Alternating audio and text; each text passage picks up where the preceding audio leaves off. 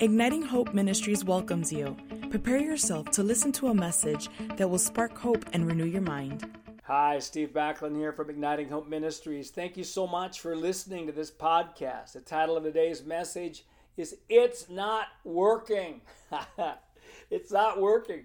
I remember when my grandchildren were smaller, I have three of them who live in Redding, and remember the two oldest, they would come over to our house, look at our swimming pool. They would see our pool sweep, and we named him Spud, the cleaner who roams around the bottom of the pool picking up debris, etc. And they would be so fascinated with that. But they would come over often and they'd look in the pool and Spud wasn't moving and they would say, He's not working. He's not working. and you know, I tried to explain timing and, and all of that. But from their perspective, he's not working. You know, so often that's how we think about God. He's not working. It's not working. I'm doing everything that I know to do. I'm praying. I'm in the Bible. I'm generous. I'm sowing into people's lives. I'm declaring. I'm laughing at lies. it's not working. I believe, you know, just you think about things out of the abundance of the heart, the mouth speaks. And, you know, those of you who are listening who've been a part of the Igniting Hope family for a while, you know that, uh, you know, words are powerful. Matthew 12 34 says, Out of the abundance of the heart, the mouth speaks. And so I'm a student of my own words. I love to hear what I say, especially when I'm tired. Or and, you know, after we say, I can't, I believe it's not working is another one of those concluding statements that we're tempted to say, but I just would say this let's not say it. I had a tendency early on in ministry to withdraw my faith after a meeting or you know just a bible study where i was leading or doing something and and i, I, I so much wanted to speak out loud a word curse over what just happened. You know, that wasn't any good. That was a dead, you know, just I I blew it or, or whatever. And the Lord just said, Steve, I want to break off that tendency of you to withdraw your faith after you minister. The feeling it didn't work. The feeling it didn't happen. And it was a season of learning to walk in faith. And certainly I was always open to to learning and saying, God, what could I do better? But I really couldn't enter into a healthy introspection until I began to deal with the tendency of withdrawing my faith based on what I saw.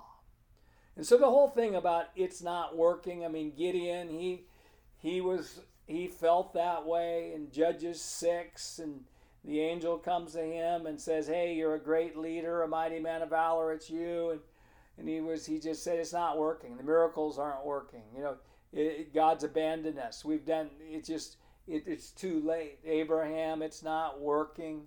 Didn't work for him, and as he got older, it's not working. But they both got great breakthrough. Moses, 40 years on the backside of the desert. It's not working. It didn't work when I tried to rise up at age 40. It's not working. And yet something was working. There was deep things that that were happening in his life. You know, when when we're tempted to say or we're tempted to believe it's not working. Again, our prayers are not working. Our our plan of of, of doing relationships in a certain way. It's not working, we're tempted to say. Um, where we've been faithful and and it just seems like doors aren't opening and we are tempted to believe it's not working. Hey, here's some. I was thinking about what might be going on in us. What might this season be about for us? And if you're listening to this and you know, pretty much all of us have probably got at least one area where we could say it's not working. We've done every, you know, we've done everything we know. We've followed what we believe to do right, what is right. Here's some things that might be happening. I just came up with seven things of what could be happening in our lives. Number one, what could be happening is that we're learning to love the promise giver more than the promise. You know, it's God's, you know, not this celestial Santa Claus, and it's not like we're just a formula God, you know, where we do this and that automatically happens. Obviously, we know that that, that certain principles, that spiritual laws bring about a, a positive result, but but sometimes the the seasons and the way, the timing of those that manifest, they don't manifest fast enough. And this whole thing about learning to love the promise giver more than the promise. And when we're focused too much on what we're doing in order to see a specific result, and when our eyes are, are looking too much for something to happen, maybe we want to get married, maybe there's a financial breakthrough, maybe uh, there's ministry breakthrough, maybe a family just to see something happen in our family. You know, there's a delay. There's often for us, it's a time for us just to love the promise giver and just to say, Lord, you know, even if this never happens, I'm going to love you. You know, Job said, though you slay me, uh, uh, I, I will I will worship you and you know just his heart uh, of, of just saying no matter what happens that's it's a key and so thank you lord just for for some who are listening right now, it's a season of learning to love the promise giver more than the promise. Number two, sometimes it's not working because we're thinking too small. You know, we're looking for a certain thing to happen, we're looking for a certain position to open up to us. I remember uh, in, in 1990, 1991, that era where I was, I was on staff at a church for many years and I felt the Lord's leading for Wendy and I to go become senior leaders of a local church and and I went to a church. I thought for sure it was it. I tried out, which was the model, preached, met with the leaders, felt like, wow, this is it. And then they didn't want me. It's not working, Lord. I believed, you know, this is where it is. And and you know that door closed because I was thinking too small. And it was soon after that that we got the door that opened to Round Mountain, Nevada, and that just was a bigger door, not outwardly at first, but in the spirit, it was a much bigger door. And it wasn't working early on because there was there was a bigger door that the Lord wanted. Number 3, if it feels like it's not working, it might be a season of embracing a season of living by faith, not by sight. You know, obviously if if if it's not working and we feel, I mean, we're concluding it's not working, then we're in a place where we get to learn how to live by faith, not by sight. 2 Corinthians 5 7. And that's that's going to be a muscle that we need to build.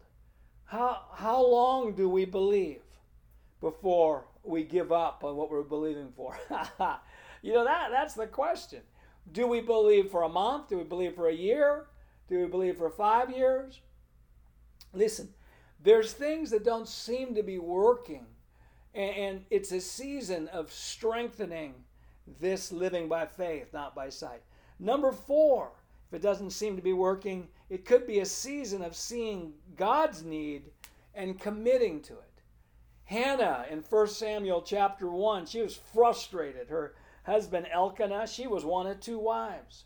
Peninnah was the other, and Hannah, and she she didn't have children, and her her other the other wife had children, and she was jealous. She was uh, bitter with God. She went uh, into the temple, and Eli thought she was drunk. She was she was just pouring her heart out to the Lord. But what happened in that in it not working is it brought Hannah to the place of seeing God's need. God, God needed a prophet. And she committed herself to what God needed rather than just seeing her own need. And she said, God, I just surrender this to you. And so she gave uh, the child to the Lord. So I'm going to dedicate this to your highest purpose. And Samuel was born. as a result. So sometimes when it's not working, it's it's a time of us of us surrendering. Uh, and, you know, think about an area where you're frustrated that's not working, and ask yourself this question: What is God's need that's connected to this area? Powerful question. Number five, if it's not working, it might be a season of learning to overcome the victim mindset like never before. You got a guy in John chapter 5 by the pool. He's been infirm, I think, for 38 years, been by the pool many years. Jesus comes up to him, asks him a seemingly dumb question Do you want to be made well? Do you want to be made well? It does. It seems like an obvious question and he gave his excuses why when the water moved he had no one to help him and his focus was on on what he didn't have and then jesus just actually said take up your mat you know and walk and and, and just just do something instead of just sitting here waiting it's not working the water's not moving or when it moves i can't get in do something pick up your mat go Stand up, start moving forward in your life. Exodus 14 15. God said to Moses, Why are you crying out to me here at the edge of the Red Sea? Tell my people to move forward. And sometimes when it's not working, we, we have to, instead of being neutralized by what's not working, maybe a family dysfunction or a financial issue, or you just close doors, it's a we have to ask the Lord, what does it mean for me to move forward and start moving forward and red seas will part in front of us. Number six, what might be happening when it's not working is just learning not to quit. you know, just learning not to quit. Galatians 6 9 says, Do not be weary in well doing, but but continue because it, ba- it basically says you will reap a harvest if you faint not. And then number seven, what it might what season it might be if your feeling is not working is this is embracing your worth in Christ. I remember when we were in financial challenge and poverty mindsets and we felt like the Lord said to us, you're only able to receive what you believe you're worth. Uh, there's so much I want to do in your life. There's so much more blessing I want to do financially, favor, uh, in, in other ways of influence, but I can't do it because you don't believe you're worthy to be blessed. You don't believe you're worthy to live at this level. And sometimes it's not working because it's a worth issue. We're only able to receive what we believe we worth, what we're worth. And, you know, we think we got to work for something. We got to work for the blessings of God. And you know, sometimes it's not working because we're too focused on the things that we think are going to make it work. You know, whether it's prayer, fasting, uh, you know, radical obedience and all that. I'm, you know, I'm for that. But, but sometimes it's a, the fact of the matter is, is that we are needing to receive the worth and believe we're worthy right now to receive all of God's blessings today. Wow, it's not working. Ha ha whew. You know, just I read a story that Thomas Edison, you know, when he created a light bulb, that he he tried a thousand times and to create a light bulb and he said, you know, he didn't see it as failure. He just saw it as a thousand steps to creating the light bulb. And you know, it may not be working. The light bulb may not have gone off. Thanks for laughing at my humor there. But it's working. It was working for him, even when it didn't seem to be working. It was working to a result. So I just say over you today if you feel like it's not working in a major area of your life, I pray that this message will bless you. And just what is God doing? Is, is it one of the seven that I mentioned? You're learning to love the promise giver more than the promise. You're thinking too small. You're, you're embracing a season of living by faith, not sight. You're seeing God's need and committing to it like Hannah. You're overcoming the victim mindset. You're learning to not quit. or you're embracing your worth in Christ because it's a season of learning to believe you're worthy, not because of what you're doing, but because of what Jesus has done. Hey, thanks so much for listening to this podcast from Igniting Hope Ministry. Steve Backlund here, reminding you that there's no hopeless circumstances, only hopeless people. And once people get true hope, circumstances cannot stay the same.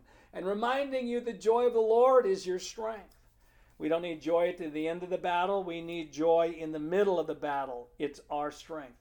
I believe this that our spiritual load bearing capacity is in direct proportion to the level of joy in our lives. And for most people listening today, today's just not a good day to walk in radical joy, no matter what the reasons are. But I say, thank you, Lord, for this moment that that this one who's listening, that there's just something getting ignited in him, a hope, a joy, a stirring up.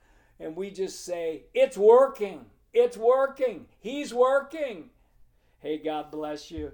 Hey, if you like these podcasts, why don't you tell somebody else about them and tell somebody else about our newsletter? They can sign up for it, ignitinghope.com. And one final thing I'm recording this on July 30th. 2019. And we are just about ready to release the audio book on the culture of empowerment. Just wait for more information on that. Just see our newsletters. And I'm going to be in the near future, I'm going to be in Florida. I'm going to be in Wisconsin. I, I'm, I'm going to be in the north coast of California. I'm going to be all over the place. Check our itinerary. Hope I can see you. God bless. We hope that you have been blessed by this message. For more resources, you can visit our website at ignitinghope.com.